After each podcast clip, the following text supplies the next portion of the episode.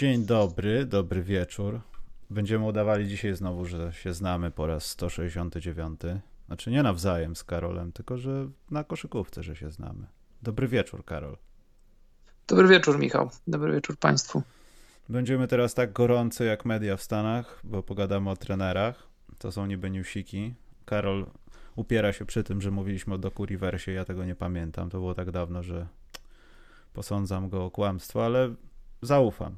Podobno mówiliśmy, to mówiliśmy, ale jest kilku trenerów, których dołączy, którzy dołączyli do drużyn w zasadzie podczas naszej niebytności na poza podcastium. Karol, jakiś Amerykanin jest u ciebie w mieszkaniu.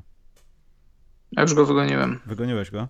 Dobrze, Karol, to co? Najpierw grubiutki, wesolutki, czy najpierw y, Nate Björndal?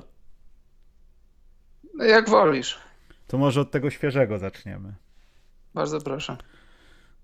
Przede wszystkim wydaje mi się, że to może powinno być na odwrót, chociaż ja wiem, że nie znam się, ale wydaje mi się, że to powinno być na odwrót, że do grupy młodych graczy powinien trafić taki coach fajny, schemizowany, przeczytałem takie słowo w polskim internecie. Ale które nie, oznacza? Które oznacza, że nie jest pod wpływem narkotyków, tylko że chemię wprowadza w zespole. Nie znałem. No ja też Nowe, nie. nie. Tak, tak, ale to jest jakieś, wiesz, postępowe takie słownictwo. E, I słuchaj, e, wydaje mi się, że co, co biedny Van Gandhi będzie mógł zrobić z tych chłopaków, skoro prawdopodobnie Brandon Ingram będzie najbardziej obrażony z nich wszystkich? Ja myślę, że to niczego nie zmieni pod względami sportowymi. Jakoś, jakoś na co tak... będzie obrażony i na kogo? Nie wiem, on taki obrażony zawsze jest. Może teraz obrazi się na pieniądze jakieś albo na ich brak, kto to wie. Ja myślę, że to, będzie, że to jest dobry ruch. Bardzo dobry nawet. Znaczy nie jakieś rewelacje, ale dobry. Ale poczekaj, nie uważasz tak poważnie, absolutnie poważnie nie uważasz, że powinien tam trafić szkoleniowiec, który... Znaczy ja nie mówię, że Van Gandhi jest złym trenerem i on nie będzie się nadawał i to będzie klapa. Nie, na pewno to będzie upgrade dla tej drużyny, ale wydaje mi się, że tam są ludzie, których trzeba trochę nauczyć grać. Jeszcze.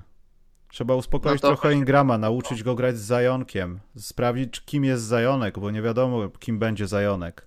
Mam nadzieję, że pokaże to, co miał pokazywać. No to właśnie, po to przychodzi tam Stan Van Gundy. Stan Van Gundy sam wiesz, jaki ma, on ma takie trochę nauczycielskie podejście do zawodników. To, to nie wszędzie by się sprawdziło, to by się nie sprawdziło, na pewno w Clippers by się to nie sprawdziło z Kawajem i z Paul George'em, na pewno na 100% by się to nie sprawdziło z LeBronem, ale z takimi młodymi zawodnikami jak Ingram i Zion ma to, to się może udać.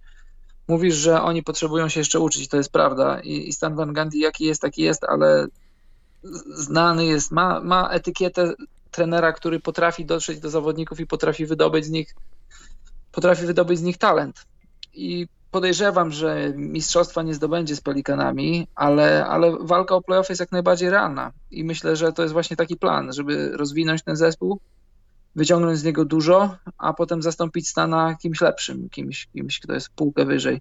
O ile uda się ten skład zatrzymać i o ile Zion i Ingram to będzie para, którą dalej będzie można trzymać i dalej będzie można myśleć, że, że, że są w stanie wygrywać. Na ten moment jest to dobry ruch, moim zdaniem. Nie, no nie jest najgorszy, ale myślałem, że będą szli w innym kierunku. Natomiast kierunek, którym poszła Indiana, czyli zerwanie sobie. Właśnie to jest ciekawe, czy Nick Nurse będzie taką samą gruszą, o której się mówili, mówiło, jak był Greg Popowicz, że każdy jego asystent to będzie super w ogóle ekstra jest i. Czy to jest nowe drzewo, myślisz? Bo Nate, nie Bierndal, bo się śmieje z tego nazwiska, ale Bjorkgren jest taką osobą, która właśnie jest trochę przeciwieństwem, myślę, takiego Van Gandiego. On jest właśnie, będzie dobrym trenerem, który tam może sprawy edukacyjne nie będą jego priorytetem, ale stworzenie świetnych warunków gry, żeby wyciągnąć wszystko z zawodników i tu nie chodzi tylko o statystyki, czy granie jakichś mega skomplikowanych setów. Nie będę porównywał tutaj go do Mike'a Taylora, ale to jest trochę podobne na tej zasadzie chemii w drużynie, myślę. Nick Nurse to pokazuje zresztą też. Chociaż też nie wolno mówić, że Nick Nurse niczego, nikogo w życiu nie nauczył i nie pokazał, jak dobrze coś się powinno wykonywać. No bo tego jeszcze nie wiemy. Oj tam, oj tam. Sobie... Wiemy bardzo dużo. To wiemy. Wszystko. No jeszcze nikt pod jego skrzydeł nie wyszedł. No właśnie dlatego pytam, czy to jest ta grusza, Karol? To jabłuszko no, no to... spadło w Indianie tam? Po owocach poznamy jakie owoce, jakie owoce rodzi ta grusza. Ja, gdybym był fanem Indiany Pacers, to, to już bym zacierał ręce i w ogóle jestem wielkim fanem, mówiłem to wiele razy, jestem wielkim fanem tej nowej fali trenerów. Nie jakichś tam byłych zawodników z nazwiskiem, nie jakichś tam byłych trenerów, których się tam raz na jakiś czas odkurza i wyciąga z szafki, tylko takich, takich młodych, gniewnych, wyciąganych ludzi z nie wiadomo kąt, takich, takich koszykarskich nerdów, takich, którzy gdzieś tam liznęli koszykówki na poziomie może liceum, może, może studiów, ale takich ludzi, którzy żyją w koszykówce, siedzą w koszykówce. Jak się, jak się prześledzi historię Björgerena, to jest historia, która się nadaje na film, albo na miniserial na Netflixie. Gość, który, gość, który był pod skrzydłami Nersa, albo, albo miał relację z Nersem od, już od ponad ćwierć wieku. Oni znali się już od ponad 25 lat. Najpierw Ners był jego trenerem, jak Björgen miał 19 lat na Uniwersytecie e, Południowej Dakoty, a później pracowali razem w Iowa Energy. I, I, w pierwszych latach, czy w, w ogóle w pierwszym roku, to, to Björgen był wolontariuszem, nie dostawał żadnych pieniędzy i tak sobie utorował drogę. Utorował sobie drogę do, do, do bycia w G-League, do tytułu w G-League. Później wszedł z powrotem po skrzydła Nersa w Toronto Raptors, aż w końcu utorował sobie drogę do, do bycia samodzielnym coachem w NBA. To, to, jest, to jest wielka droga, to są już wielkie brawa dla, dla jego kariery. No i tak jak mówię, ja, ja, ja się spodziewam bardzo wiele, bo ja lubię takich młodych, myślących, myślących outside the box trenerów i gdzie jak gdzie, ale pod skrzydłami Nersa mógł się tego nauczyć, a podobno nie śledziłem G-League, więc nie wiem, ale podobno już miał przebłyski tego, że, że podobnie jak Ners myśli, podobnie lubi działać, miał przebłyski w, w, Santa Cruz, który mi zdobył tytuł w 2013 roku, więc moim zdaniem Pacers powinni się cieszyć, fani Pacers. Poza tym Karol to jest też no, bardzo duży upgrade, bo Indiana ma bardzo dużo trudności sama w sobie, natomiast no wiadomo, przede wszystkim tu chodzi o zdrowie, żeby wszyscy naraz byli na tym parkiecie, na boisku, i, a nie tam, że jeden 20 spotkań, drugi następne 20 się wymieniają. Też chciałbym wierzyć w to, że Miles Turner na tym skorzysta, bo chciałbym oglądać, żeby grał w prawdziwą, dobrą koszykówkę, a nie jakieś takie dziwne szarpanki z życiem. Natomiast wydaje mi się, że to jest doskonały wybór do tej Indiany, która jest niby taka poniżej radaru, potem będzie na piątym, szóstym miejscu w konferencji wschodniej. Oladipo będzie robił różne rzeczy. I to jest chyba bardzo dobra rzecz. Tylko jestem ciekaw, czy, czy to jest właśnie, czy będziemy. Czy... Przede wszystkim to jest wina Kawaja Lenarda, Karol. Trzeba to podkreślić. Bo Co? gdyby nie Kałaj i nie zdobycie tytułu, ja nie chcę tu deprymować Pascala Siakama i Freda Van Vlieta, natomiast no wiesz, no dalej będę wracał do rzutu bilardowego, snookera, taki jest sport, ale gdyby Ners nie zdobył tego tytułu, byśmy o żadnej gruszy nie mówili, co najwyżej tui jakiejś podejrzanej. To jest taka śmiesznostka. Nie, nie, to za dużo byłoby. To byłoby za dużo. Dobrze, to mamy sprawę trenerską newsweeków. Czekaj, na czacie coś się wyprawię. Są już jakieś hejty w naszym kierunku? Ja jeszcze nie ma. Kogo dzisiaj hej- hejtujemy? Trenera z Finlandii. Dlaczego mamy go hejtować? Kto jest trenerem z Finlandii? O kim mowa? Nie wiem. Bazera z Lublina panowie widzieliście? Oczywiście, że nie. Ja w internecie raz może. Dipo nie będzie w Indii już niedługo, bo nie dostanie maksa, chce prawie maksa. Ja myślę, a to że... akurat będzie to akurat będzie dobry ruch Indiany, jeżeli Oladipo nie dostanie maksymalnego kontraktu, najlepiej niech odejdzie stamtąd. Gdzie jest hejt za, na, za, za, na Pels za zatrudnienie Stana Van Gandiego? Właśnie nie ma hejtu, ja nie widzę. Dlaczego to miałby być hejt? Tego nie rozumiem. To ja... jest bardzo dobry... No? Wiesz, nie, to jest bardzo dobry ruch. Wiesz co, powiem ci, yy, dziwi mnie trochę takie, takie klisze przyczepione do do pewnych trenerów, do pewnych nazwisk, pewnych ludzi. Zobacz, Tom Thibodeau dostał pracę w Nowym Jorku i tam już ho, ho, ho, ho tak zwane podśmiechujki, że, że tam ludzie będą grali po 47 minut. Ale Karol, zaraz, to nie są podśmiechujki, tak będzie. E, niech tak będzie. Spójrz, e, śledzisz internet, śledzisz platformy społecznościowe różnych zawodników. Różnie w Chicago się układało. Zajechał, Karol. Różnie w Minnesocie się układało. Nie ma absolutnie jednego zawodnika, Taj Gibson, Jimmy Butler, nawet Derrick Rose, połamany Derrick Rose.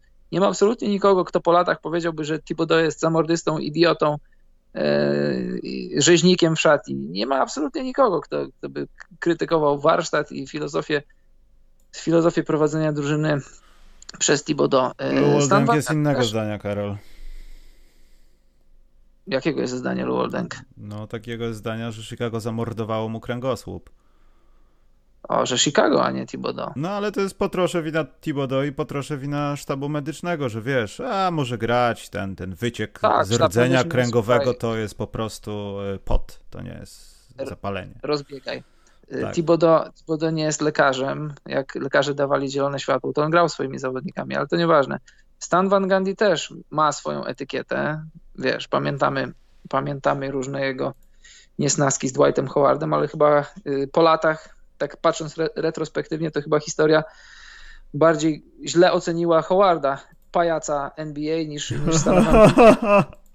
No tak, to wiesz, teraz już jest mistrzem, miał tam swój minimalny udział, ale, ale większość jego kariery to było pajacowanie i, i, i wiesz, i ten taki pomponik pajaca przez jego lata, Znaczy, przez przez, wiele powiedz, lat. trzeba, Karol, powiedzieć, przepraszam, powiedzieć trzeba jasno, że po finałach NBA Howard, no może nie po finałach NBA, ale po rozpoczęciu tułaczki za pierścieniem sam doprowadził do tej sytuacji, że zyskał miano pajaca. Nikt mu w tym nie pomagał, nie przeszkadzał, nikt z niego nie wyszydzał, nie robił mu problemów. Ja wiadomo, były te żarty z tym panią, panią, panem, co tam mówił, że on tam coś tam i były jakieś żarty, że potem kontuzja pleców niby, że to poniżej Dolnej pleców, lower- tak, lower bardzo, bardzo dolnej, w zasadzie początkowej części nóg, można powiedzieć. I ja to, To tak rozumiem, jak- ale Karol to nie zabiło jego kariery, on zabiło jego podejście albo jego brak podejścia do, nie wiem, bycia rzemieślnikiem koszykówki. Nie chcę wywoływać już nazwisk, ale wiadomo o kogo chodzi. Jak najbardziej, dlatego mówię, jeżeli, jeżeli krytykuje się Stana Van Gundy'ego za to, że za to, że traktował Orlando Magic, zawodników Orlando Magic, jak, jak nauczyciel geografii chłopaków w liceum, no to, no to przykład Howarda pokazuje, że to, że to problem nie leżał być może po stronie Van Gundy'ego i, i jeżeli ktoś oczekuje, że ja się będę śmiał, czy będę krytykował ruch Pelikanów, no to to jest w błędzie, bo ja akurat gdybym był fanem Pelikanów, to bym się cieszył. A jakbyś Bo- był fanem Clippers, cieszyłbyś się, że masz y, takiego trenera nowego teraz? Jak Tyron Lu? Ja bym sobie strzelił w głowę, gdybym był takim diehard fanem, bo nie wyobrażam sobie tego, co Tyron Lu miałby zmienić w tej drużynie, z uwagi jeszcze na to, co wyszło na jaw tam niedawno na temat y, load managementu, który był y, autoaplikowany przez Kałaja samodzielnie i to on decydował i reszta zespołu po prostu pewnie troszeczkę jest dalej zdenerwowana na ten fakt. Jak mają grać kolejny rok z gościem, który ma sobie sam wybierać momenty, kiedy zagra, mimo że sytuacja była specyficzna, to ja znaczy ja nie mówię o Bomblu, no ale mówię o jego tym takim wybieraniu, które było rzekomo niby wybierane przez niego, przynajmniej tak się mówiło w szatni, no jakieś coś takiego wyszło. To Tyron Lu nie jest osobą, która połączy to wszystko, chłopaki nie kłóćcie się. To nie jest ten gość. Studium, studium postaci Kawaja, Kawaja Leonarda to jest, to jest bardzo ciekawy przypadek i, i, i roz, rozmawialiśmy tu już na ten temat wiele razy. Rozbijaliśmy i jego, jego chorą nogę, i jego postać, i jego wujka. E, Masz rację. Nie, nie zazdroszczę Tyronowi Lu tego, co będzie musiał robić w tej szatni, będzie robić musiał z tą drużyną, bo to jeśli chodzi o talent na papierze, to jest drużyna, która e, po pierwsze powinna była pokonać Denver Nuggets, a po drugie kto wie, być może pokonać Lakers i być może zdobyć tytuł w tym roku. W tym kolejnym roku poprzeczka jest zawieszona tak samo wysoko, to jest mistrzowski tytuł albo, albo kolejny sezon uznany za porażkę i wybiegając już dalej w przyszłość i, i Paul George i Kawhi mogą być wolnymi agentami. Lu od razu na dzień dobry wchodzi na gorące krzesło. Jeżeli, jeżeli Clippers zaczną sezon jakiegoś tam powiedzmy falstartu 2-5, czy jakieś takie, takie ja wiem, 7-9, to, to, to wiesz, to, to już znaczy, jeśli go zwolnią na początku, to on nie będzie wcale, on wcale nie będzie płakał, bo dostanie, bo pieniądze, te pieniądze mu się będą należały. On kontrakt ma już podpisany, no On już ambicje- Karol pochował w tych płytkach w szatni, jak wtedy przed tytułem, że schował tam te 150 dolarów, bo coś tam, to on schował, Tak. już tam pochował, że już nie zabiorą mi, bo nie mam przy sobie. Nic nie mam. Ale tak w sferze czysto sportowej, no to on już jest na gorącym krześle i już ma, już ma ból głowy, dlatego że i Paul George i Kawhi to są dosyć specyficzne postaci. No. Kawhi, szczeg- Kawhi szczególnie. Ma jaja, czy- trzeba powiedzieć, że się odważył. No jasne, ma. Ale jeżeli nie było dla niego rynku, żeby dostać pracę w innej drużynie NBA, a Clippers go chcieli, on chciał Clippers, no to to jest, to jest wyzwanie, które będzie ciekawe, bo, bo, bo będą wszyscy na niego patrzeć, bo to jest Los Angeles. Może ta, ta, ta brzydsza, ta gorsza część Los Angeles, ale nagroda za takie coś jest, może być piękna, że Clippers, Clippers nigdy w finałach konferencji nie grali. Clippers, gdyby w finale czy konferencji, myślę, czy, czy we wcześniejszych rundach pokonali mistrzów Lakers, a na koniec zdobyli tytuł, no to smak takiego czegoś byłby podwójny, potrójny, poczwórny może. O, poczekaj, słyszę pieniądze, Karol. Jak słyszę ten dźwięk, od razu moje serce się raduje. Czekaj, dostaliśmy trójkę i jest coś napisane, ale zaraz przeczytam, jak Karol dokończy. O. Tak, ja już, ja już skończyłem. Aha. To cudownie, to poczekaj, ja przeczytam tylko. A? Bo szczerze mówiąc, wylogowałem się z tego systemu i. Co to tam się porobiło głośno? Ostatnio ewentualnie w wymianie Derricka Rose'a za Kuzmę i jakichś grajków. Moim zdaniem byłaby świetna. Zaraz nie rozwija mi się. Moim zdaniem byłaby świetna wymiana dla Lakers. Rose to silna trzecia opcja, lepsza od Rondo czy Caruso. Co wy o tym sądzicie? Pozdrawiam. Hmm. Nie wiem, czy użycie słów Rose to świetna opcja, lepsza od Rondo czy Caruso to jest, to jest, to jest dobrze. Od Caruso może tak. Ja nie chcę też deprawować tego, co Derrick Rose prezentował i prezentuje sobą po tych wszystkich przejściach. Natomiast czy jest lepszą opcją niż Rondo? Absolutnie nie. Nie wiem, czy jeśli chodzi o zmysł tego, żeby podać wszędzie, w każdym momencie i wszędzie przesunąć tą piłkę pod nogami, nad, nad głowami, wszędzie w ostatnim momencie, czy to Derrick Rose ma. Natomiast jeśli chodzi o punktowanie, no Rajon Rondo nigdy, nigdy taki nie będzie chyba. I to jest chyba jedyny plus, który przemawia. Natomiast nie wiem, dlaczego ludzie się tak skupili na tym a propos Derricku Rose, skoro tam są grubsze rzeczy, mogą się dziać z Bradleyem Billem, a to jest lepsza opcja od Derricka Rose'a na pewno.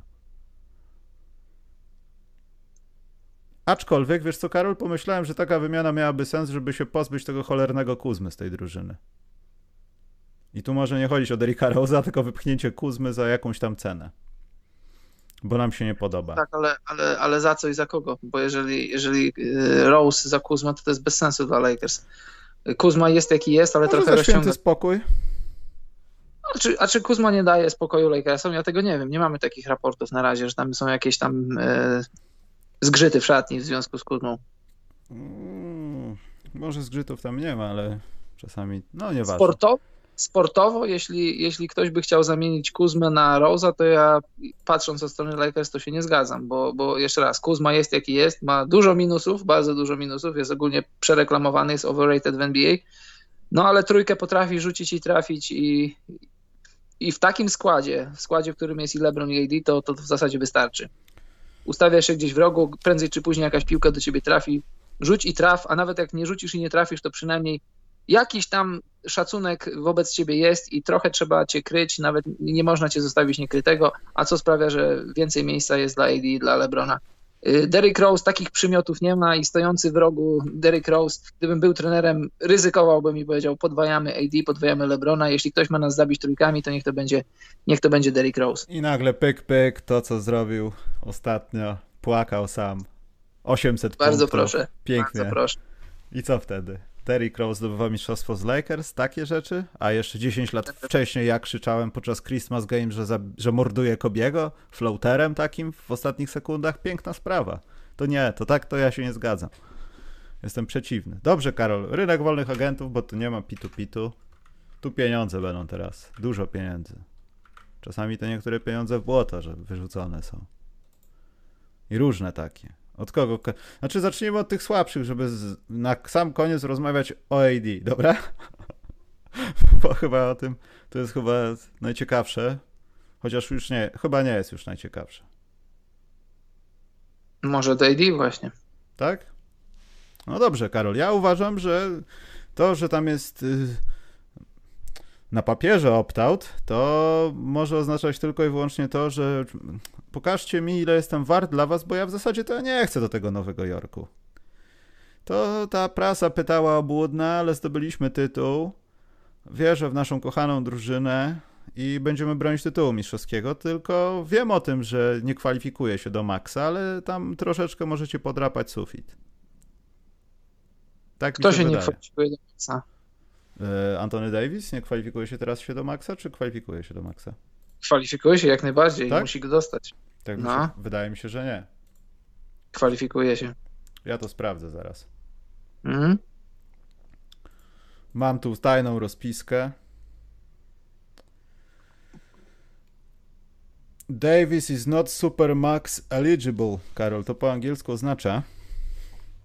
Supermax nie, ale może podpisać pięcioletnią umowę za 200 milionów, to też nie jest mało. No ja wiem, ale A, ja nie. mówię o tych takich, wiesz, hiperpieniądzach.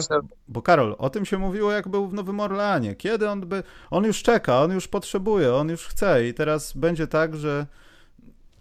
Ja nie widzę, żeby Anthony Davis chciał albo widział jakąkolwiek teraz drużynę, chyba że coś, nie wiem, co w listopadzie się chłopaki dzwonią, nie wiem, wpadaj do Nowego Jorku, tylko nie do tych Knicks, tylko do tych obok. Wydajmy wszystkie pieniądze świata i zagrajmy w super drużynie. Nie, Davis czeka po prostu na odpowiednią ofertę, która go zwiąże z tą drużyną. To jest chyba to, o czym rozmawialiśmy, że Davis też zaczyna myśleć o tym, że LeBron nie będzie żył sportowo wiecznie. Gdyby był w innej agencji niż Clutch, to można by się zastanawiać, czy przypadkiem ktoś w jego uchu nie siedzi i nie podpowiada mu, że A to zdobyłeś jest już chamskie, tytuł. tak, to jest chamskie. Nic nikomu nie jesteś winien i może teraz spróbujesz coś, coś na własny rachunek budować, ale jest w Clutch i w Lakersach na pewno zostanie. Pytanie za ile? No to to nie jest pytanie za ile, no dostanie po prostu maksymalne pieniądze, jeśli będzie chciał takie dostać, bo, bo może się związać z krótszymi umowami z Lakers, coś co ostatnio robili KD czy LeBron, żeby kontrolować swoją przyszłość jakąś umową typu 1 plus 1 czy 2 plus 1. A poza W tym, przepraszam, razie- Karol, ile Anthony Davis gra w NBA, bo tego nie mam przed oczami. A 7 lat bodajże. Draft 2012 roku, jak dobrze No pamiętam. to chyba też na rękę mu jest, nie wiem, tam jest jakaś podwyżka, jak już jesteś tym weteranem powyżej 10 lat gry, nie?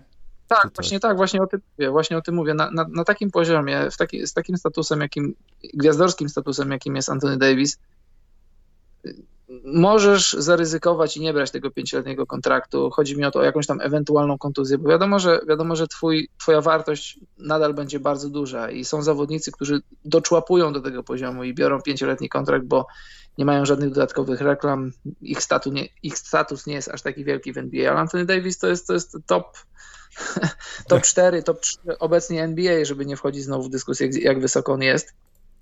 I faktycznie może podpisać umowę, coś na kształt 2 plus 1, żeby potem po, po tym swoim dziesiątym roku uruchomić dodatkowe procenty z salary, które mu przysługują za wysługę lat w NBA. Technicznie będzie to wyglądać tak, że on teraz, on teraz ma opcję zawodnika na 28 milionów, niecałe 29, ale z opcji nie, nie skorzysta i to nie będzie żaden moment, żeby, żeby się niepokoić, jak ktoś jest fanem Lakers. To, jest, to będzie decyzja czysto biznesowa. On wychodzi z tej opcji, potem podpisuje kontrakt z Lakers i dostaje dużo więcej niż 20. No może nie aż tak dużo, jakieś tam 35, 36. W każdym razie więcej niż to, z czego zrezygnuje. I, I to jest prosta sprawa, to jest krótka piłka. To, to jest pytanie teraz, y, to jest pytanie teraz, jakiego rodzaju podpisze kontrakt. Ja podejrzewam, że to nie będzie kontrakt pięcioletni, to będzie coś na, na kształt 1 plus 1 lub 2 plus 1. Tak, żeby, tak jak ty powiedziałeś, po dziesiątym roku odblokować sobie dodatkowe procenty w Żeby salary. mieć po prostu będą- opcję no, rezygnacji. Żeby mieć więcej. Early termination, znaczy nie early termination, opt-out. Tak, raz, żeby kontrolować swoją przyszłość, bo nie wiadomo, nie wiadomo ile jeszcze LeBron James będzie grał w NBA i nie wiadomo czy, bo to wiesz, ten pierwszy rok to był taki, jestem przekonany o tym, że LeBron James doskonale zdawał sobie i zdaje sobie sprawę z tego, że, że wolna agentura wisiała. To była jakaś tam perspektywa, ale gdyby oni się nie, nie skumplowali, gdyby on co wtorek nie zapraszał go na Taco Tuesday, podobno bywali u siebie, w swoich domach, odwiedzali się, że przyjaźnili się nie tylko na boisku, nie tylko w szatni i LeBron James bardzo zabiegał o to, żeby ten, ten jak to mówią Amerykanie, relationship się rozwijał. E, Poskutkowało to mistrzostwem. No i teraz, teraz, jest, teraz, jest kluczowy moment. Ja, ja myślę, że tu nie będzie żadnych dramatów, że Anthony Davis podpisze kontrakt, bo to jest nie, nie po to, nie po to klacz go werbowało ponad rok temu, żeby teraz nie wykorzystać tego i nie spieniężyć tego. Częściowo, w dużej mierze dla AD, ale też w równie dużej części dla samego LeBrona. AD dla LeBrona to jest, to jest przedłużenie jego kariery, jego długowieczności o, o nie wiem ile, zobaczymy o ile, na pewno o ile. Gdyby LeBron James musiał to robić wszystko sam, jak w 2017 i 2018 z Cavs, to różnie by to mogło być, a teraz dostał zawodnika, którym prawdopodobnie zawsze marzył. Mm, tu jest mnóstwo pytań jakichś. To może odpowiemy na te pytania w pytankach. Co będzie z, Dion, z Dionem Waitersem? Nie wiem, pewnie przeżyje. To, to obchodzi. Dion Waiters to będzie gość, który będzie wykupywany na minuty, no. Prawdopodobnie. I to też nie zawsze z gwarancją, że rozegrane. Ale w tym sezonie jakieś umowy może pójdą, tylko ja nie wiem od kogo za specjalnie. Atlanta Hawks, oni zawsze wszystkich, wszystkich zawsze wam podpiszemy. Śmiechem, śmiechem żartem, śmiechem żartem na, na ławce w Lakers to, to niczym głupim nie byłoby mieć go, a jeżeli ktoś będzie chciał dać mu więcej pieniędzy, no to pójdzie tam, gdzie ktoś mu da więcej pieniędzy, prosta rzecz. Ja wolałbym J.R. Smitha mimo wszystko, nie wiem, to jest może nie No co ty? No? Sportowo? Sportowo, Nie, no. na tym etapie. J.R. Smith etapie dalej kariery. tam coś ma, tylko on jeszcze szuka tego. Tak mi się Co on wydaje. ma? Załzawione oczy. Załzawione oczy jedynie. Oj tam, oj tam, załzawione. Ma po prostu kłopoty z dobraniem szkieł odpowiednich korekcyjnych. I mu łza. Może. Dzian- Janis w Miami, tak. Tak tam będzie. Dobrze, Karol, przejdźmy do następnego nazwiska. Yy, I to będzie trudna sztuka. Yy, Poczekaj, pieniądze znowu usłyszałem, Karol. Reaguję na pieniądze. Będzie pytanie. Dzięki chłopaki za podcasty w sezonie ogórkowym. Dzięki. Będzie pytanie, tak, to ja to potem wyświetlę. Dziękuję. Yy, Karol Brandon Ingram. Mhm. To są pieniądze z kontraktu debiutanckiego, prawda? Były. Były. I teraz on będzie chciał, no jak to mówi młodzież, furę siana. Mhm. Czy to będzie dobrze? Nie, to nie ma wątpliwości. No wydaje mi się, że Brandon Ingram będzie stał, starał się ich po prostu wycyckać jak najbardziej będzie mógł. Wszystko jedno, jaką ze sobą niesie obietnicę, ale jednocześnie stworzy się na nim takie super ciśnienie po tym podpisie. Bo to, że on podpisie, podpisze w Nowym Orleanie, jutro się okaże, że jest wymiana, nie? Ale yy, to jest przesądzone, no, moim zdaniem. Tu też nie ma chyba żadnej dyskusji, że ktoś będzie się super o niego starał, robił jakieś cuda niewidy, bo komuś bardzo, bardzo zależy, żeby coś tam wyrównywać. Robić jakieś nie wiadomo co. On jest przede wszystkim zastrzeżonym wolnym agentem, więc ostatecznie jak Pelikany, je- jeśli on i jego agent nie przyjmą tego, co Pelikany położą na stole, to mogą sobie spokojnie czekać i wyrównać wszystko, co ktoś Dokładnie, da. ale mówię o tym, że oni każdą kwotę będą w stanie wyrównać, bo, bo oni chcą, ale on też chce. I tu są wszyscy pogodzeni mniej więcej, no. Tak, myślę, że chce, myślę, że chce. Teraz będzie się to wszystko rozbijało o, o liczby. Ja dałbym mu maksa, bez problemu, dlaczego nie? Tym bardziej, że ten max taki po, po debiutanckiej umowie to nie jest jeszcze taki, taki max max, to jest taki trochę mini max. Mini max, chyba nawet taka stacja telewizyjna jest dla dzieci i, i takiego mini maxa bym podpisywał z nim. Mhm. Co tu dużo, co tu dużo mogę dodać? Poza tym też sytuacja Nowego Orlanu nie wygląda jakoś strasznie, chociaż też nie wygląda za wesoło, patrząc na zakontraktowanych, biorąc pod uwagę ile dostanie Brandon Ingram w następnym sezonie, biorąc pod uwagę to, że no Derek Favors raczej się nie pojawi w tym składzie w przyszłym sezonie, jeśli chcemy podpisać z Brandonem Ingramem. No ciekawe właśnie, podobno Favors ma, ma chęć wrócić do Utah, czy może bardziej Utah ma chęć go ściągnąć z powrotem. Ale zawsze można pogonić yy, Meliego na przykład. I to będzie już plus 5. Za paczkę makaronu. Dokładnie. Natomiast tak poważnie, to poza Ingramem, Karol, tak bardzo mi interesuje, co się będzie działo z Okaforem. Ja jeszcze troszeczkę na niego liczę. Jestem ciekaw, co się będzie działo. Też liczę na niego. To jest bardzo ciekawy gracz, ma kłopoty ze sobą, ale to jest, to jest też ciekawe, czy znajdzie się w NBA, czy może jednak gdzieś indziej i wróci do NBA. No może, może pod skrzydłami Stana Van Gundy'ego. Stan Van ma historię właśnie grania wysokimi zawodnikami i, obudowywanie ich, jego, tych wysokich zawodników strzelcami. No to może w drugim unicie z ławki Okafor wchodzi, ma, ma dookoła czterech strzelców i robi robotę pod koszem. E, Robił to z powodzeniem Van z, z Howardem w, w Orlando. Próbował to robić e, z Drummondem w Detroit.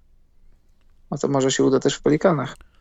A poza tym, wiesz co, patrząc na to z punktu sportowego, Brandon Ingram świetnie sobie jedzie z ludźmi jeden na jeden, potrafi wyciągnąć ludzi pod obręcz, oczywiście trzeba zrobić mu miejsce, więc jak na boisku jest Zion, to jest i łatwiej i trudniej, bo Zion się wtedy cofa gdzieś do rogu, żeby czekać i załadować z góry, zebrać, zrobić cokolwiek, albo jest traktowany jako ten gość, że Ingram coś tam rozrobi, a Zion będzie zaraz ścinał od końcowej. Jestem ciekaw, gdzie tutaj y, przede wszystkim no, Van Gundy znajdzie dodatkowe rzeczy. Bo jeśli oni zagrają 20-25 spotkań w ten sam sposób, że Lonzo Ball będzie narzucał do góry, Ingram stoi izolacją tyłem do kosza, nagle odwraca się przodem, odchodzi dwa kroki i gdzieś zbiega Zion po końcowej i będą tak grali co trzecie posiadanie, no to w końcu to się kiedyś skończy, bo ludzie albo będą na, na to gotowi, na pewno będą gotowi, albo po prostu będą od początku kryć, żeby ta piłka chociażby do Ingrama nie doszła. I to mi się wydaje, że trochę też zabiło Gentrego. No bo co tutaj można więcej zrobić z tych chłopaków? Wiesz o co chodzi? Zobaczymy, gdzie jest ich sufit, gdzie jest sufit w ogóle tego składu grającego razem. No ja, ja myślę, że mając takie talenty jak no sam chociażby Zion, jego fizycznością można dużo robić, bo można go w zasadzie w zasadzie wszędzie można go ustawić. Najlepiej to, żeby Nawet... rzucał z rogów, wiesz. Najlepiej, żeby troszkę trzymać go z dala od kuchni. od telefonu, żeby na pyszne.pl nie wchodził. Na pyszne, no tak. On ma kartę, on ma platynową kartę punktową z pyszne.pl.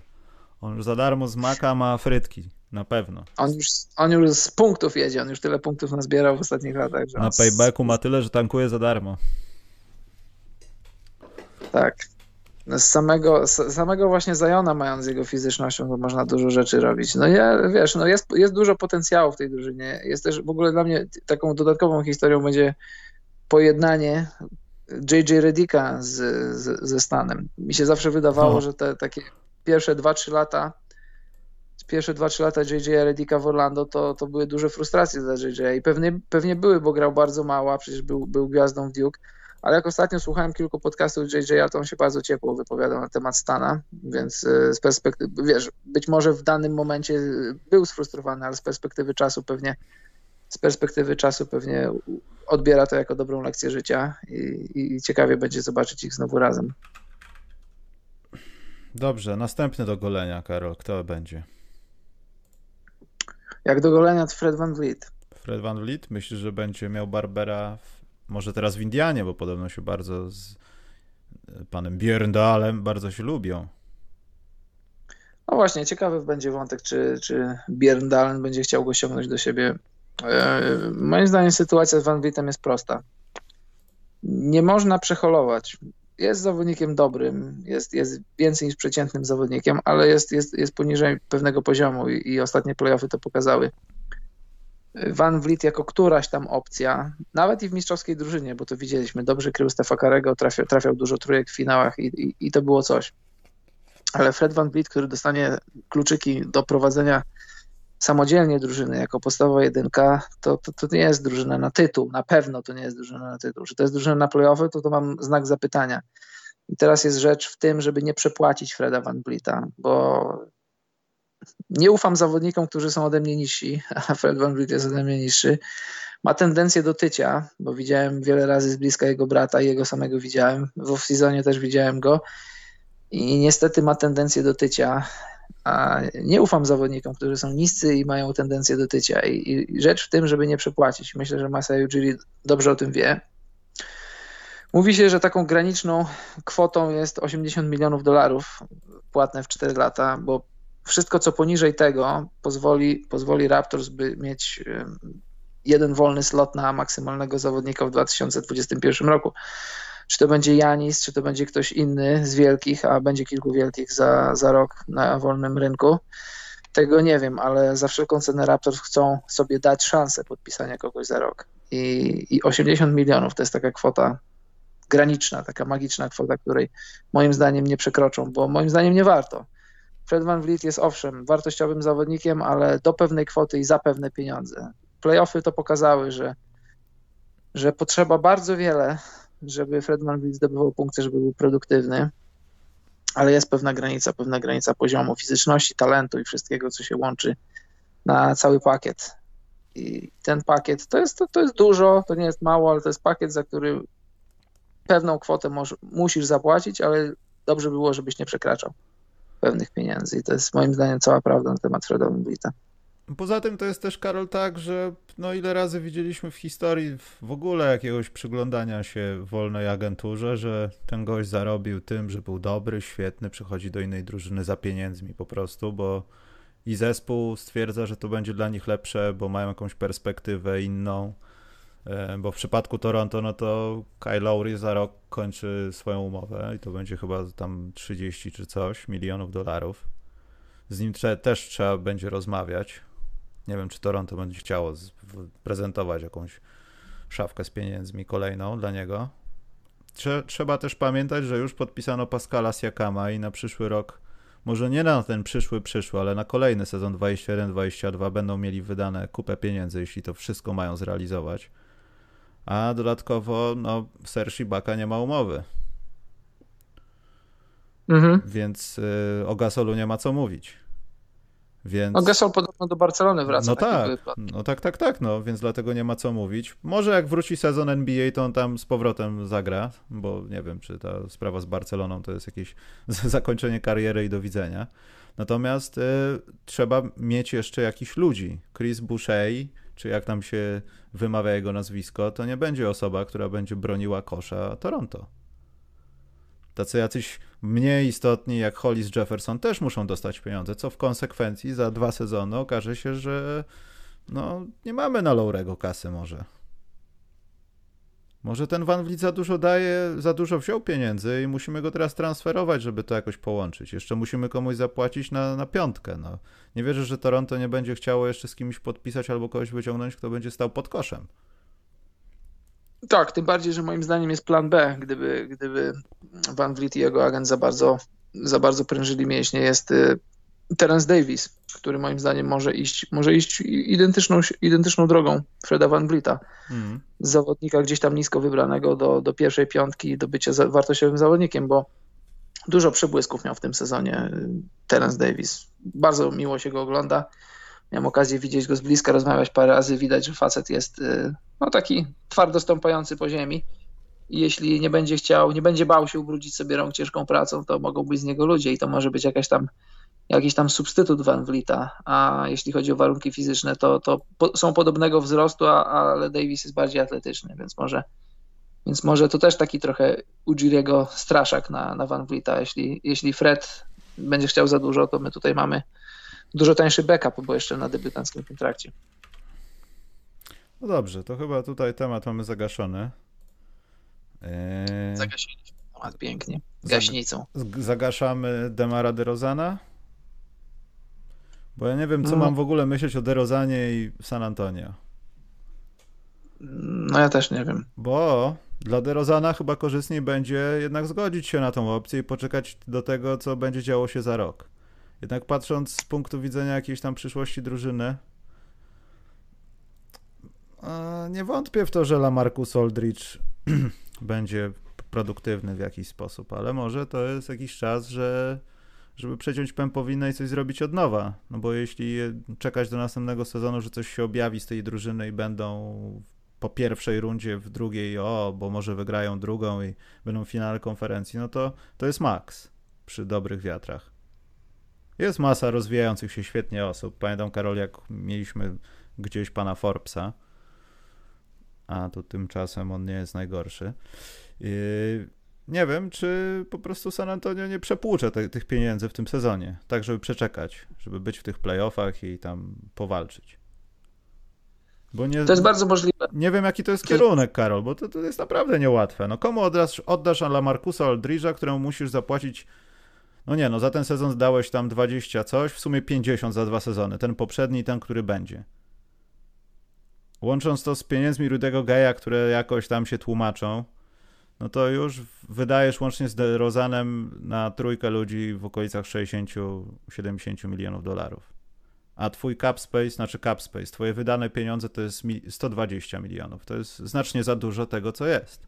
A tam trzeba jeszcze zawodników. Y, nie wiem, nie tylko DeRozan, ale ogólnie całe San Antonio to jest dla mnie duży znak zapytania, bo mi się wydawało, że w zeszłym roku, jak, jak y, Dejounte Murray wrócił po kontuzji, w sezonie jeszcze wcześniejszym, jak, jak dostał kontuzję Ela, to San Antonio weszło do playoffów, pamiętasz, i odpadli w pierwszej rundzie z Denver, więc wydawało mi się, że w tym sezonie, który właśnie się zakończył, jak wróci Murray już zdrowy, ze składem całkiem niegłupim, to, to, to playoffy, to, to wiesz, to nawet nie będzie, to nawet nie będzie żadne, żadne pytanie, to będzie pytanie, czy być może udaje się San Antonio dojść do czwartego miejsca, a tym, tymczasem moim zdaniem duże zaskoczenie no bo tak to odbieram. Dla mnie to było duże zaskoczenie, że z takim składem San Antonio nie weszło do, do playoffów. I to jest kolejny sezon. Poczekajmy na wolną agenturę, czy ktoś tam przyjdzie, czy będą jakieś ruchy w San Antonio, ale no ciekawe, czy, czy na, takim, na takim składzie jak, jak Aldridge, jak DeRozan, Gay, Mills i tak dalej, to, to, to da się wrócić do playoffów. Ja nie wiem tego i chyba San Antonio też tego nie wie, bo tam Zwłaszcza w tak jak... napakowanym towarzystwie. No. Zwłaszcza, w takim, zwłaszcza na takim napakowanym zachodzie. Tam podobno były rozmowy między DeRozanem i San Antonio. Nie wiem, jak duże były rozbieżności. Wydaje mi się, że DeMar myśli o sobie nadal jako o zawodniku, który jest maksa warty. De. Ale być może nie jest maksa warty. On ma 30 lat, więc jest zrozumiałe, że że chciałby podpisać jakieś tam 4 czy 5 lat. Widzisz, właśnie rozmawialiśmy o zawodnikach, którzy mogą sobie pozwolić na podpisanie 2 plus 1 oraz zawodnikach, którzy lubią mieć 4 czy 5-letni kontrakt. Ja myślę, że DeRozan jest właśnie ty, tym drugim typem zawodnika, że on by wolał mieć wróbla w garści. I podejrzewam, że jak przyjdzie co do czego, to jednak weźmie to tych niecałych 28 milionów schodzącej umowy, bo ma opcję taką na najbliższe rozgrywki i, i na tym dogra sezon, a być może, no znaczy sezon dogra, być może nie dogra go w San Antonio, bo na schodzącej umowie to będzie bardzo, bardzo łakomy kąsek, żeby go gdzieś pchnąć do drużyny, która jest to tak trochę powiedzieć o jednego DeRozana od tytułu, to taki trochę, może taki trochę żart, no bo miał historię DeRozan nieprzychodzenia do ważnych meczów w playoffach. No, no i ma historię tam 16-17 trójek w sezonie, wiesz, to jest, prawda, to jest prawda. zgroza. to jest zgroza, to jest groza, ale nie wiem, czy słuchałeś y, podcastu JJ Redicka, zaprosił Demara DeRozana i bardzo mi się podobało to, co powiedział. On, on, powiedział, że on potrafi rzucać trójki, on potrafi je trafiać, tylko że w jego własnym mniemaniu fakt, że jest silny w midrange'u, fakt, że jest silny na, w taki sposób, że może dostać się na linię w zasadzie, w zasadzie kiedy chce, te dwa fakty sprawiają, że w pewnych momentach trzeba go podwajać, a to z kolei sprawia, że zawsze gdzieś tam znajdzie się jakiś niepilnowany kolega, że on większą satysfakcję ma z kreowania swoich kolegów do rzucania za trzy punkty niż, niż rzucania samemu. I ja to po części kupuję, chociaż z drugiej strony, no wiadomo, że jeśli oddajesz rzuty i trafiasz, to trochę ludzie inaczej do ciebie podchodzą, inaczej cię kryją i to jest dyskusja całkowicie osobna, ale trochę mniej krytycznie patrzę na to jego nierzucanie za trzy punkty. W każdym razie wracając do tych różnych scenariuszy z nim związanych,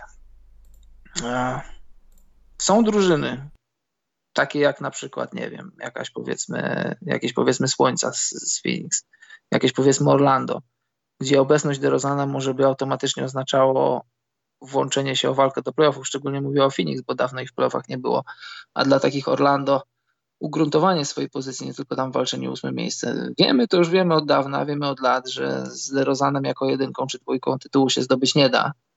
A to wcale, to wcale nie jest, to wcale nie jest jakiś tam, jakiś, jakaś wielka krytyka w stronę DeRozana, bo, bo takich zawodników, z którymi da się zdobyć tytuł jako, jako jedynkami, to jest może w skali ligi obecnie ich jest może dziesięciu, może nawet nie.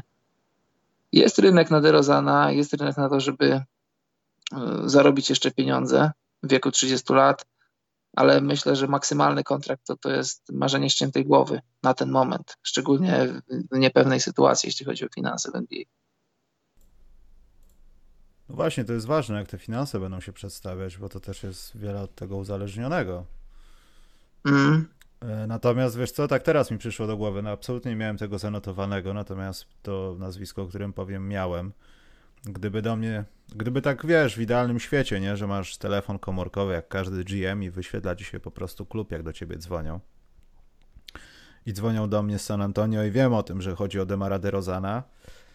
Wciskam czerwony guzik i wysyłam SMS-a, słuchajcie, mam spotkanie. Natomiast kiedy dzwonią do mnie z innego klubu, gdzie gra Evan Fournier, ja nie mogę nie odebrać to jest, ja wiem, różnica 10 milionów, ale ja mimo wszystkich minusów w tym łusiejącym gościu przed 30 widzę więcej plusów niż w tym wielkim derozanie, który no nie chcę powiedzieć, że tylko w Toronto był super, ale jak na razie no ma kłopoty, po prostu ma kłopoty. Może to są te kłopoty z psychiką, z depresją i tak dalej. Może, może dalej w tym jest jak, w jakiś sposób. Może to dalej ma odbicie na jego grę, no ale to nie jest ten sam gracz co kiedyś, no. No, problem z DeRozanem jest taki, że on jest lepszy niż średni i za jego usługi musisz dużo zapłacić. Tylko, że za sufit DeRozana, jeśli zapłacisz za to, to, to dostajesz powiedzmy 45 wygranych i, i odpadnięcie w pierwszej rundzie playoffów. Albo powiedzmy przejście jako tam no, przy dobrych wiatrach, tak jak było w Toronto. wchodzisz do drugiej rundy i odpadasz sobie z LeBronem w czterech meczach. Jeżeli jest trochę takich organizacji, które mogłyby na to pójść i mogłyby być z tego zadowolone, przynajmniej na początku, no ale to w zasadzie tyle. No już po 30, DeRozan ma 30 lat, w NBA już gra, on już gra dekadę, ponad dekadę. I my już wiemy, kim on jest, a kim on nie jest. Przede wszystkim wiemy, kim on nie jest. I jeżeli możesz mieć, możesz dostać Ewana Fourniera jako gościa, który zamyka twoją rotację i, i, i, z, i, z, czymś takim idziesz pobić się o mistrzostwo, no to to robisz, a płacisz mu parę milionów mniej, bo gwiazdą nie jest, ale jest specjalistą w tym, co robi, no to czy dajesz Dorazanowi trochę więcej pieniędzy, ale o mistrzostwie może zapomnieć, jeżeli masz go jako jedną z dwóch najlepszych opcji. No to, to, jest, to jest tego typu pytanie, tego typu kwestia. No ale Evan Fournier jest jak najbardziej hot, jeśli chodzi o te nazwiska, ale myślę, że powinniśmy powiedzieć o panu Harelu z Clippers, bo Clippers też mają kłopoty, jeśli chodzi o wydanie pieniędzy na kolejne nazwisko. A te pieniądze muszą wydać, bo Montrezl Harrell nie zadowoli się szóstką rocznie w 2020 roku. Już nie, już nie. I to mogą być. Clippers powinni się modlić, żeby to były pieniądze rzędu kontraktu Patricka Beverleya ale może będzie delikatnie wyżej, takie 15, 17. No dla nich paradoksalnie dobrze, że Harrell zaliczył słabe playoffy, bo przynajmniej y, y, miał kilka asów w rękawie, ale z tej jego talii, którą miał, którą miał przygotowaną do, do rozmów negocja negocjacyjnych, to trochę mu karty spadło w czasie playoffów. Z rowerka jego wartość, jego wartość nadal jest duża, bo przynosi odpowiednią, odpowiedni przynosi pakiet znaczy pakiet umiejętności powiedzieć trochę za dużo, no, przy, przy, przynosi, przynosi różne rzeczy, przynosi przede wszystkim energię. Ja też uważam, że tutaj tu też nie można przeszarżować i przeszacować, bo, bo Harrell póki co tak koszykarsko to on niewiele umie. Energia, owszem, jak najbardziej. Hustle plays tak zwane. Pójdzie po, po bezpańskiej piłki, pójdzie po zbiórki, to się ładnie ogląda, tylko że jak przychodzi do playoffów, chociaż przez pryzmat tych playoffów to nie, nie, nie, powinniśmy go oceniać, bo on był ogólnie bez formy, on nie grał ponad miesiąc w koszykówkę, tam miał, umarła mu babcia, z którą podobno był, e, był bardzo zżyty, ale tak patrząc czysto, odejmując emocje, patrząc czysto na to, co on potrafi, kozłować za bardzo nie, podawać też za bardzo nie, rzucać też za bardzo nie, więc żeby Montres Harrell przydatny... to jest Montres... taki. E, albo gorzej. Nie, no co... albo gorzej. Nie, nie, nie. Nie, nie, no przesada. Nie? Taki, trochę, taki trochę y, DeAndre Jordan dla ubogich, bo DeAndre no. Jordan przynajmniej y, jeszcze wyżej skakał, więcej zbierał, więcej blokował. Ale widzisz, przychodzą Har- playoffy i potrzebujesz tego czołgu, który właśnie może nie za wiele umie, ale jak się wbije w pole 3 sekund, uderzysz go w ręce, no i tak tam od tablicy pyk pyk zrobi swoje 2 plus 1 jest. Owszem, i jego wartość jest wtedy, kiedy płacisz mu 6 milionów, 8, 10, ale jak mu płacisz 15, to już zaczynasz wymagać coś od niego, a póki co ja patrzę na niego, ja nie widzę w nim koszykarza. Ja widzę w nim dobrze zbudowanego gościa, który jest silny, ale koszykarza w nim nie widzę. I żeby zapłacić mu, jak się płaci dobrym koszykarzom NBA, to niech on będzie koszykarzem. On kozłować nie za bardzo, podawać nie za bardzo, rzucać nie za bardzo. Te jego takie manewry pod koszem to też są takie dosyć trochę upośledzone, ubogie ciekawa decyzja przed Clippersami. No podejrzewam, że mu zapłacą i podejrzewam, że go zatrzymają, no bo co mogą innego zrobić, ale jak mu dadzą coś więcej niż takie 15 to jest jeszcze do przełknięcia, ale jak więcej niż 15 to no to ja bym drżał o to, że jemu będzie chciało się pracować nad sobą. Ale wiesz co, z drugiej strony biorąc pod uwagę, wynotowałem sobie statystyki zaawansowane i te próby pod koszem, te Rima, Rima Temps, to są, to jest poziom Antetokumpo z tego sezonu. Prawie dokładnie, no tak. idealnie statystycznie, więc ja nie wiem, czy, czy te 15 milionów dolarów w dzisiejszym NBA to nie jest właśnie taka nawet średnia kwota za tego rodzaju usługi. Właśnie nie wiem, czy to nie, czy nie należy brać tej inflacji, znaczy inflacji, no pseudoinflacji, ale zwyżki po prostu pieniążków. O, wróciło to słowo w końcu. Pieniążków yy, Słuchaj, w salarykapach. Tak, no ale moim zdaniem to jest takie trochę maskujące, bo statystyki owszem ma dobre i on, on, on kończy przy obręczy, jak się znajdzie przy obręczy, ale żeby sam dla siebie wykreował, no to nie, nie, raczej nie. O, no nie wymagajmy wszystkiego, Karol, no bez przesady. No wszystkiego nie, ale wymagajmy dużo od gościa, który chce zarabiać tyle, ile chce zarabiać. No, a prawie oficjalnie, chociaż to nie są ostatnie lata umów tych dwóch panów, ale pan PG i pan KL 70 mhm. milionów w przyszłym sezonie. Poszło! No, w tym sezonie to poszło, a w przyszłym jak zdobędą tytuł, to, to, to Bolmer nawet coś pod stołem dołoży. A ile pójdzie, jeśli się zgodzą, na, przystaną na swoich opcjach? Jeszcze w następnym, to już pff, Polska będzie od nich pożyczać pieniądze, będą mieli tyle pieniędzy. To. Będzie, będą respiratory kupować dla, żeby doposażyć nowy szpital. Kolejna akcja brief, mówisz? Tak. Dobrze, to Karol, kto jeszcze jest na twojej liście jakiś? Bo musimy zbliżać się do pytanek powoli. Z tych takich topowych? Ja mam jednego zawodnika, on nie będzie ani topowy, bo to jest taki poziom trochę Ewana Forniera, chociaż jeszcze w nim nie jest. To jest Christian Wood. A tak. Dla mnie to Dobry jest taki gość, pójdzie gdzieś tam do Charlotte, sobie w Detroit zostanie, obojętne to jest. Ale to będą taki, taki to, to, to będzie taki zawodnik, którego każdy w fantazy pokocha, w NBA go też polubieją. Wszystko będzie dobrze. I nie będzie przepłacony, wydaje mi się. Tak, to będzie taki ruch trochę poza radarem, ale to będzie dosyć dobry ruch. Podobał mi się w tym sezonie. Myślałem, że z debiutantem jakoś jego, jego 2 czy 3 lata w NBA uciekły mi. Poza radarem odbywały się. Gdyby jak dostał, mnie... COVID, jak dostał COVID, to już zapamiętałem go sobie. Gdybym mnie lubił, to może to Mike Conley, chociaż bardziej bym stawiał dobro Utah i zaoszczędzonych pieniędzy niż, niż próbowania tutaj tej samej bajeczki, którą wszystkim starano się wcisnąć, ale ona nie wyszła do końca. Chociaż też Mike Conley nie był najgorszy taki, no też nie ma co wybrzydzać.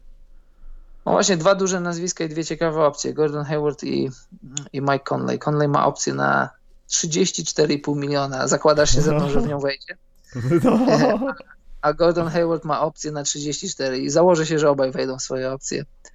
Nie jestem ich agentem, a gdybym był, to bym podpowiadał, żeby to zrobić, bo na wolnym rynku, na wolnym rynku podejrzewam, że nawet i połowy tego nie będzie dostali, więc gdyby dostali coś mniej niż połowę, to, to rachunek jest prosty, grasz rok za darmo. Tutaj wchodzisz sobie w opcję i liczysz na to, że będziesz lepszy niż byłeś w zeszłym sezonie, no bo ciężko być gorszym. Znaczy, no, zawsze można być gorszym ale no, z jednej strony ciekawe, ale z drugiej moim, moim zdaniem scenariusz jest prosty, obaj wejdą w swoje opcje, bo to są zbyt duże pieniądze, żeby je, żeby je zostawić. Co z Galinarim? Z Galinarim jest tak, że to jest jedyna, to się może okazać właśnie podczas wolnej agentury, chociaż może ludzie go wyszarpią już od razu i będzie podpis już pierwszej nocy, ale to może być jedyna ładna dziewczyna we wsi. Przy tego rodzaju pieniądzach. Że wszędzie, no, żeby, wszędzie żeby, są jakieś żeby, takie nieładne, a ta jest najładniejsza i w ogóle tylko, to dziwne. Żeby jest. to się później nie kazało, że ta, ta, ta niby ładna dziewczyna to już jest taki 49-letni milf. Ej, Karol, gdyby taki Galinari znalazł się w Dallas? Eee, hmm? Galinari jest dobry. Ja lubię Galinariego. On tylko, nie jest że... dobry, Karol, nie okłamujmy świata. On rzuca za trzy punkty dobrze. No ale jest dobrym koszykarzem, jest niegłupim koszykarzem. Chodzi mi o to, że e, pamiętasz, były rozmowy z Miami, z Miami Heat w trakcie tego sezonu. I podobno już było wszystko dogadane, tylko że sam Danilo Gallinari nie dogadał się z Heat, jeśli chodzi o przedłużenie jego kontraktu, bo wiadomo, że po tym sezonie on schodzi. Więc pytanie, ile on chce? Ile on chce pieniędzy? Bo Fakt. dobry Gallinari to jest nieprze, nieprzepłacony Gallinari. Yy, no i tyle w zasadzie, co tu więcej można powiedzieć. On przynosi odpowiedni, określony pakiet umiejętności. To jest, tak jak mówisz, rozciąganie gry, rzucanie za trzy punkty. Też potrafi dostać się na linię. To jest, wiesz co, mi się, mi, mi się trochę jakoś nie, nie dodaje, nie zgadza to, jak ludzie mówią, że, że jak szukasz podkoszowego, jakąś tam piątkę. Nie, Galinari to nie jest gość, który ci obroni przy, wiesz, zablokuje przy obręczy zawodnika, który chce zapakować nad nim to nie jest ten typ zawodnika, mimo że jest wysoki, to, to nawet jak tam jakimiś, jakimiś tam momentami można próbować grać nim na środku, to raczej to się z powodzeniem nie będzie odbywało. 32 e, lata na karku. Ostatni moment, żeby spieniężyć swoją karierę. Widzę parę drużyn, które mogą się wzmocnić nim, ale jeszcze raz, jeśli ktoś wyłoży mu za duże pieniądze, to raczej raczej może go to boleć w sezonie drugim czy trzecim tej umowy trwającej. I tyle, i tyle w zasadzie. O kim trzeba jeszcze powiedzieć? A, mam niepopularną teorię, wymyśliłem ją sam i ona jest do dupy pewnie. Pewnie z niej zrezygnuję, ale wymyśliłem sobie coś. Słucham. Żeby nie oddawać Otto Portera z Chicago.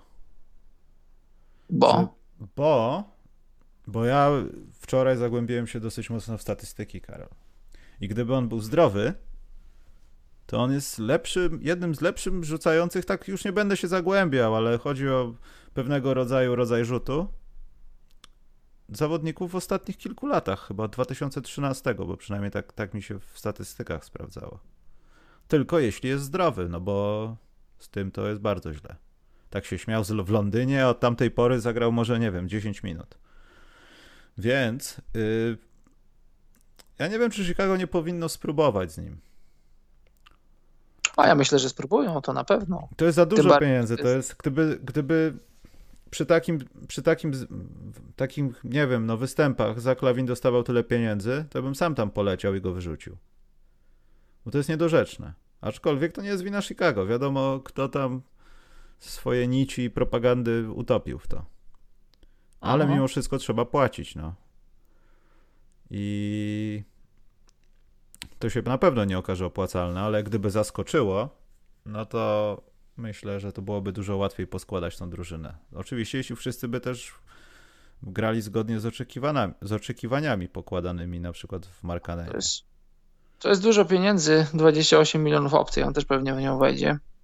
I myślę, że nawet, nawet na rękę dla Chicago będzie, żeby nim grać, żeby to jest, po, Przepraszam, to jest tyle, ile opcja Antonego Davisa mniej więcej. Tak, żeby jest, na, jest na, rękę, na rękę Chicago, żeby nim grać i podnosić jego rynkową wartość i ewentualnie w okolicach trade deadline puścić go za jakiś wybór w drafcie do drużyny, która będzie potrzebowała tego typu zawodnika, czyli takiego, chciałem powiedzieć dla ubogich, no nie dla ubogich, bo to są duże pieniądze, taki 3D, rzuci za trzy punkty i troszkę pobroni.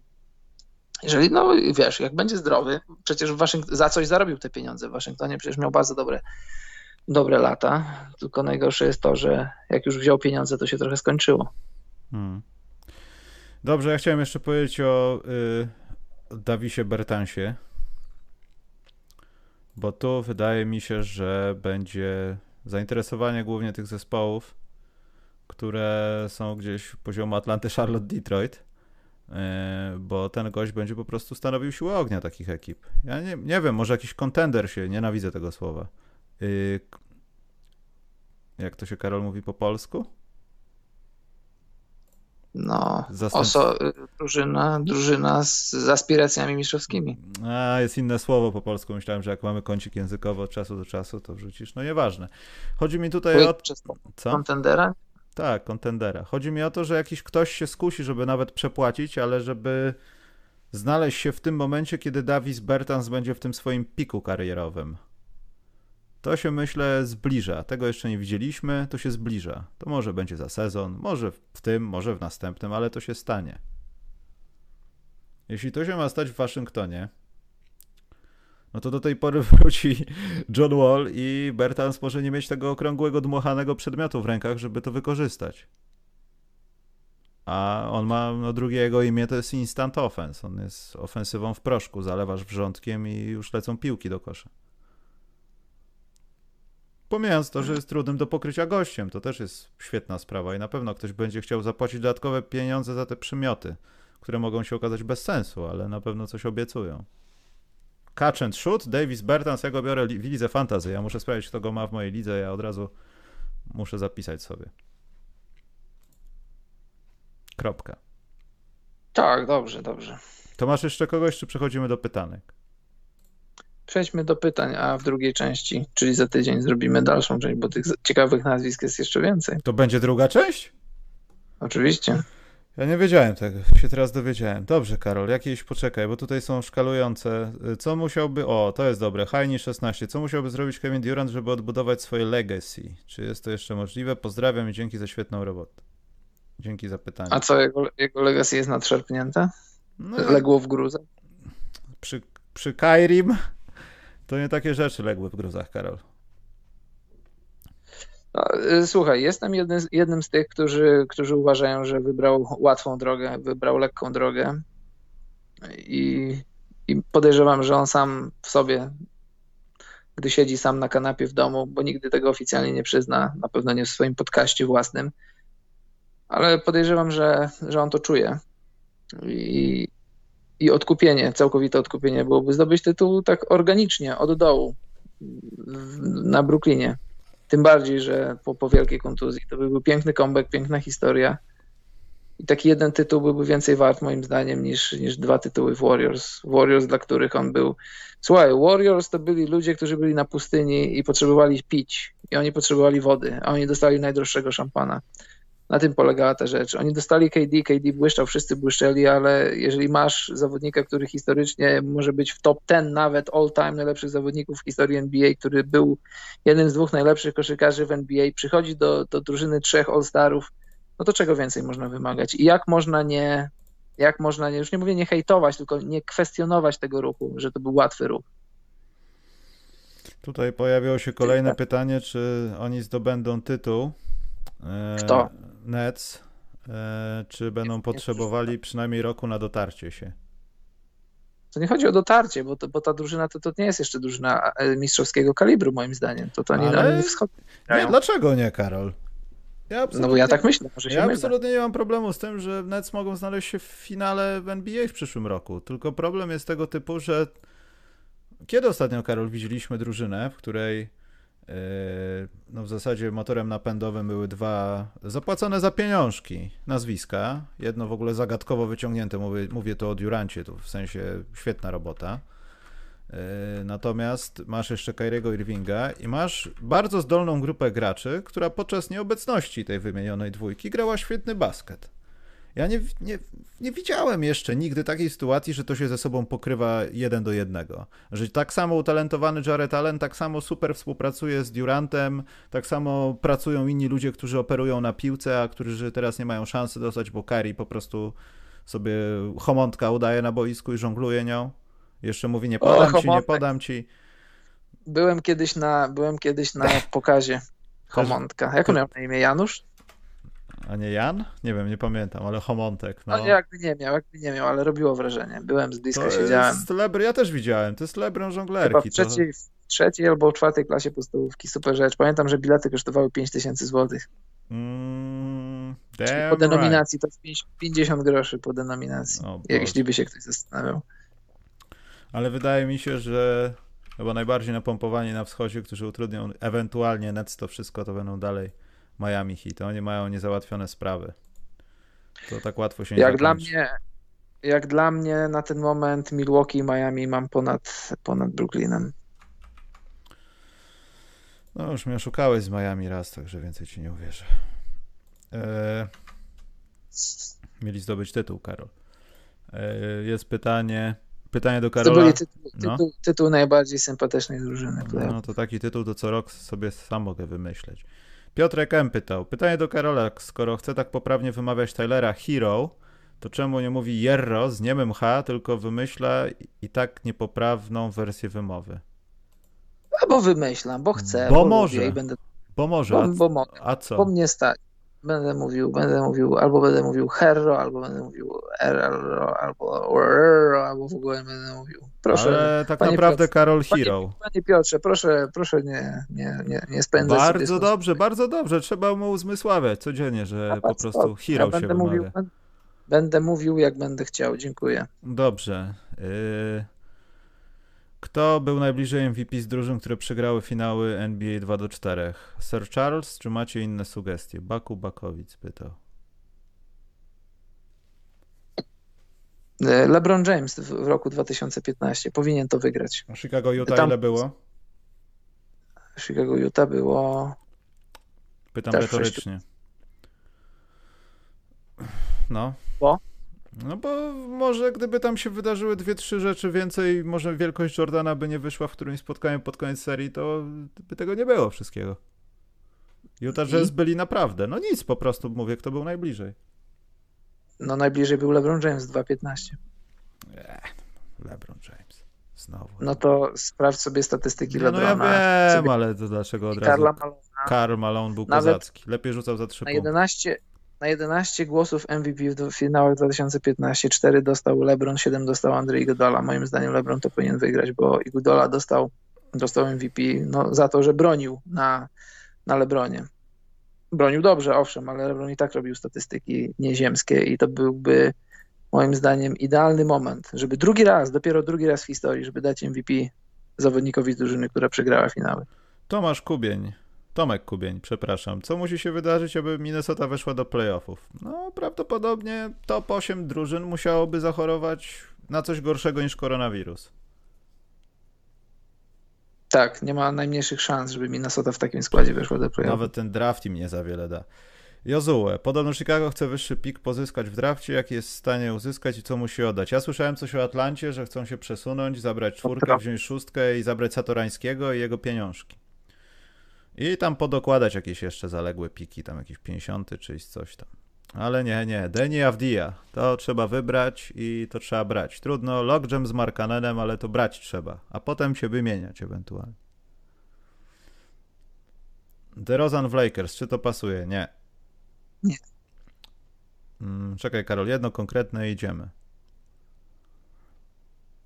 Waszyngton nie odda nikogo ani Bertansa, ani Billa, dopóki nie sprawdzą, ile wart jest zdrowy wall. No i miło Brawo. mądrego posłuchać jest. O, to było pytanie. Co Golden State Warriors powinni zrobić? Brać Weissmana, czy transferować za BP? A, Bradley... Nie. Stacja BP? Co to jest BP? Nie wiem, BP. Jest taka stacja paliwowa BP. A, przyjaciela Karola ze stolicy w pakiecie z na przykład z Wigginsem. What? Chodzi chyba o Bradley'a Billa, może Bibi chodziło, nie wiem. Nie, moim e, zdaniem... Tak, gdyby, no. Gdziekolwiek Bradley Bill jest dostępny w jakiejkolwiek rozmowie, to ja zapakowuję wielką ciężarówkę i ją wysyłam po Bradley'a Billa. Bradley Bill jest, jest moim zdaniem nadal poniżej poniżej radaru wielu ludzi, jest fantastycznym koszykarzem. To czemu on się tak wtedy zezłościł, Karol, że ty mu to powiedziałeś, on się zezłościł i razem z tym kontuzjowanym z Chicago, czekaj, za pół Sasina, co gra, y, Otto no Porterem, o. Słuchaj, no bo powiedziałem prawdę i on, mm. on to, to, taka trochę niewygodna prawda, no bo mm. prawda jest taka, że, że lepiej gra się mu bez Johna Walla. John Wall to jest czarna dziura. E, natomiast tu pytanie o Weissmana było. Wydaje mi się, że Weissman to jest tego typu gość, który no, nowoczesny center, no biega, skacze, pływa, rzuca za trzy punkty, wszystko robi. Natomiast, no może nie za trzy punkty, przesadziłem. Natomiast wydaje mi się, że Golden State Warriors, podobnie trochę jak Antony Davis, jeśli zostawią go i nie będą go dalej transferować, mogą, nie wiem, no właśnie, z Bradleyem Billem pohandlować sobie też i wysłać Weissmana tam, gdzie Bradley Bill jest, na przykład, to byłoby głupie, ale tak może być, to Weissman może się okazać po pożytecznym i bardzo potrzebnym gościem, gdzie już masz wiadomo kogo. Kary Thompson, Draymond Green. I jeszcze dokładasz kogoś, kto jest po prostu taki, taki nieokrzesany trochę Bama de Bayo, no. Nie wiem, jak dobry jest Wiseman, bo nie oglądam NCAA. No, ale za dużo też nie grał tam. No właśnie, y, wiem o tym, to akurat wiem. Y, gdybym był Warriors, bo, bo, i, bo i Kary, i, i, i Green, i Thompson mają już swoje lata i niebezpiecznie zaczynają wychodzić już powoli ze swojego prime'u. To są ostatnie dwa, powiedzmy trzy lata, kiedy jeszcze w tym składzie mogą się włączyć o walkę o tytuł i ja bym się dobrze zastanowił, jeśli jest na stole coś, coś takiego, że mogę oddać swój wysoki wybór za zawodnika już sprawdzonego w NBA, to bym to zrobił. Bo Warriors nie mają czasu, żeby sprawdzać, czy Wiseman po pierwsze się nadaje na grę w NBA, bo to też nie jest gwarancja, a po drugie, czy, czy nadaje się, na, żeby od razu włączy, wejść do drużyny, która walczy o tytuł, bo oni będą chcieli walczyć o tytuł. Więc może wymieniać.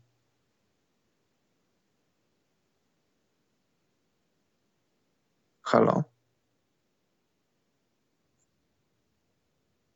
Y, bo była jedna szybka rzecz, co z Felicio z Chicago. Ja, Łukasz, słyszałem, że oni go pchną, w sensie on będzie zwajwowany, więc chyba nic, a szkoda, bo to dosyć ciekawy gracz, ale nie wiem, czy w NBA będzie dalej ciekawy. Ale to jest takie, ale, przepraszam, ale to jest mhm. takie troszkę trollowanko, czy naprawdę kogoś w, w środę o 21.39 interesuje los Cristiano Felicio? Nie wiem, mnie interesuje, bo mam go w fantazy, ale ja czytałem gdzieś, że go puszczą z dymem. Yy, pytanie pojawiło się, kogo powinien zatrzymać hit. Bartku, ja myślę, że historia Gorana Dragicia i tego, jak gorszy albo lepszy jest od Kendricka Nana i dlaczego powinien odejść, to będzie za tydzień, skoro mamy, Karol mi orzekł, że będzie druga część yy, pogadanki o free agency, więc to będzie za tydzień. Natomiast tutaj czekaj, bo to jest filozoficzne. Filozoficzne, filozo pytanko filozoficzno-taktyczne od Demek Sanchez. Czy łatwiej jest zdobyć czy, obronić punkty w clutch time? Drużyny są porównywalnej siły zarówno w obronie, jak i w ataku. To dziwne pytanie jest. No, pytanie ciekawe. Czekaj, zastanówmy się, czy łatwiej jest punkty zdobyć, czy obronić w clutch, w crunch time. W clutch time jest napisane, powinno być w crunch time chyba. No, jak zwał, tak zwał. Niech będzie, że będzie. Ja bym powiedział, pytanie jest takie, y, czy bronisz remisu, czy bronisz prowadzenia? Jeżeli prowadzisz jednym punktem, no to, no to musisz się nastawić, że, że drużyny będą prawdopodobnie próbowały skrócić dystans, zagrać z pół dystansu czy wejść pod kosz. Jak prowadzisz trzema, to wiadomo, że, że drużyny muszą próbować, chcieć próbować przynajmniej doprowadzić do remisu. Jeżeli masz remis, no to bronisz z czystą kartą, ale ja bym powiedział, że, że trudniej jest zaatakować, trudniej jest zaatakować, kiedy przegrywasz, bo, bo na szali masz, masz, masz wygrany lub przegrany mecz. Przy remisie to, to jest sprawa otwarta, bo jak spudujesz, to, to, to ewentualnie zagrasz dogrywkę. Wszystko zależy od okoliczności. Powiedział, że jeżeli, jeżeli jest remis, to to jest po, po, po, po 50%. Tak samo trudno, tak samo łatwo bronić czy atakować. Ale jeżeli bronisz zaliczki, to wtedy jest trudniej zaatakować. I też pytanie, no ja, ja ilopunktowej zaliczki bronisz? Taka jest moja odpowiedź. Average field goal w meczu NBA to 46%, więc łatwiej obronić o 4%. Nie, poza tym to też jest kwestia, że ile razy widzieliśmy ostatnio sekwencję w jakichś meczach NBA, kiedy ta obrona jest taka w ostatnich sekundach jeden do jednego, że nie dzieje się żaden foul. Teraz jest tak, że gdzieś przy jakiejś zasłonie ktoś coś zrobi, gwiznie i to przeważnie kończy się albo z boku, albo na linii. Rzadko kiedy są takie mecze, kiedy jest, nie wiem, pięć posiadań w końcówce, gdzie absolutnie nikt nie fauluje i wszyscy robią wszystko by the book, mają wyciągnięte prawidłowo ręce, stoją. To też jest taki trochę losowy czynnik. No. Pomylisz się i ciebie nie ma. Zapomniałem, Karol, o płatnym donku. Wszystkie donki są płatne. Ostatnie pytanie. Odnośnie pików Minnesota i Golden State. Podobno są chętni nimi handlować. Co musi oddać dany zespół, aby je zdobyć? Który zespół chciałby te piki pozyskać? Jozue pytał. Drogi Jozue, ja nie wiem, czy Golden State chciałoby się znowu miksować z Minnesotą. A jeśli tak, to po co i czym? Po co mieliby sobie brać Bola na przykład? Nie rozumiem. A ty, Karol, byś miał jakąś wymianę tam? Nie, nie, ja już powiedziałem na temat Warriors i no nie będę im podpowiadał, że podpowiadał, jakiś tam strzelał nazwiskami. Na pewno rozmowy trwają. No ale to trzeba, Karol, tam... coś dołożyć i co, D'Angelo Russell znowu? On, ten chłopak się nie spakował od 2015, on ale się co? nie rozpakował. Wymiana, wymiana na linii Minnesota Warriors? Nie, nie widzę, no chyba, że za Townsa. No to się, to się chłop by nagrał. No i co, Lamelo Ball jest, a nie widzę tego. To jaki zespół musiałby w to wkroczyć? Nie, nie, no ja raczej na miejscu Warriors szukałbym sprawdzonego zawodnika. Dobrze. Karol, kończymy. Ciąg dalszy super przygód wolnych agentów. To będą już tacy niszowi, tacy, że będziecie musieli pójść do Starbucksa, żeby odsłuchać ten program, bo będzie bardzo hipstersko, podejrzewam. I zapuścić brody przez tydzień. Za, takie czapki mieć z wełny, koniecznie, żeby wystawały wam poszarpane nici. Musicie mieć małego Jorka. flanelo, flanelowe koszule. Który nazywa się Freud albo Nietzsche. I... A kot, kot Schrödinger. Tak, ale to musi być koniecznie ten taki kot bez sierści, żeby pokazać, że jest równość wśród kotów również. Mhm. No i takie różne, już nie będę wam opowiadał. Różne rzeczy takie jeszcze powinny być. To będzie w następnym programie. Tak. A teraz, Karol, idziemy sobie. Jest 28 dni do draftu, właśnie zapomniałem. Na czacie będzie hiper recenzja zegarka od TISO, w którym jest tachograf. Ja myślałem, że tylko tirowcy mają tachograf, a się okazuje, że on służy zupełnie do czegoś innego, Karol. Także bawiąc uczy, ucząc bawi. Nie mam rymu, nie mam rymu do tego kończącego. Trudno. Żegnam Trudno. Państwa. Karol też Was pożegna i Was żegnam. Nie masz, nie masz płacone za rymowanie. tylko, tylko co? Od merytorycznego zdania? Tak. Dobrze, drodzy Państwo. Super. Dziękujemy za dziś i dobranoc, mili ludzie.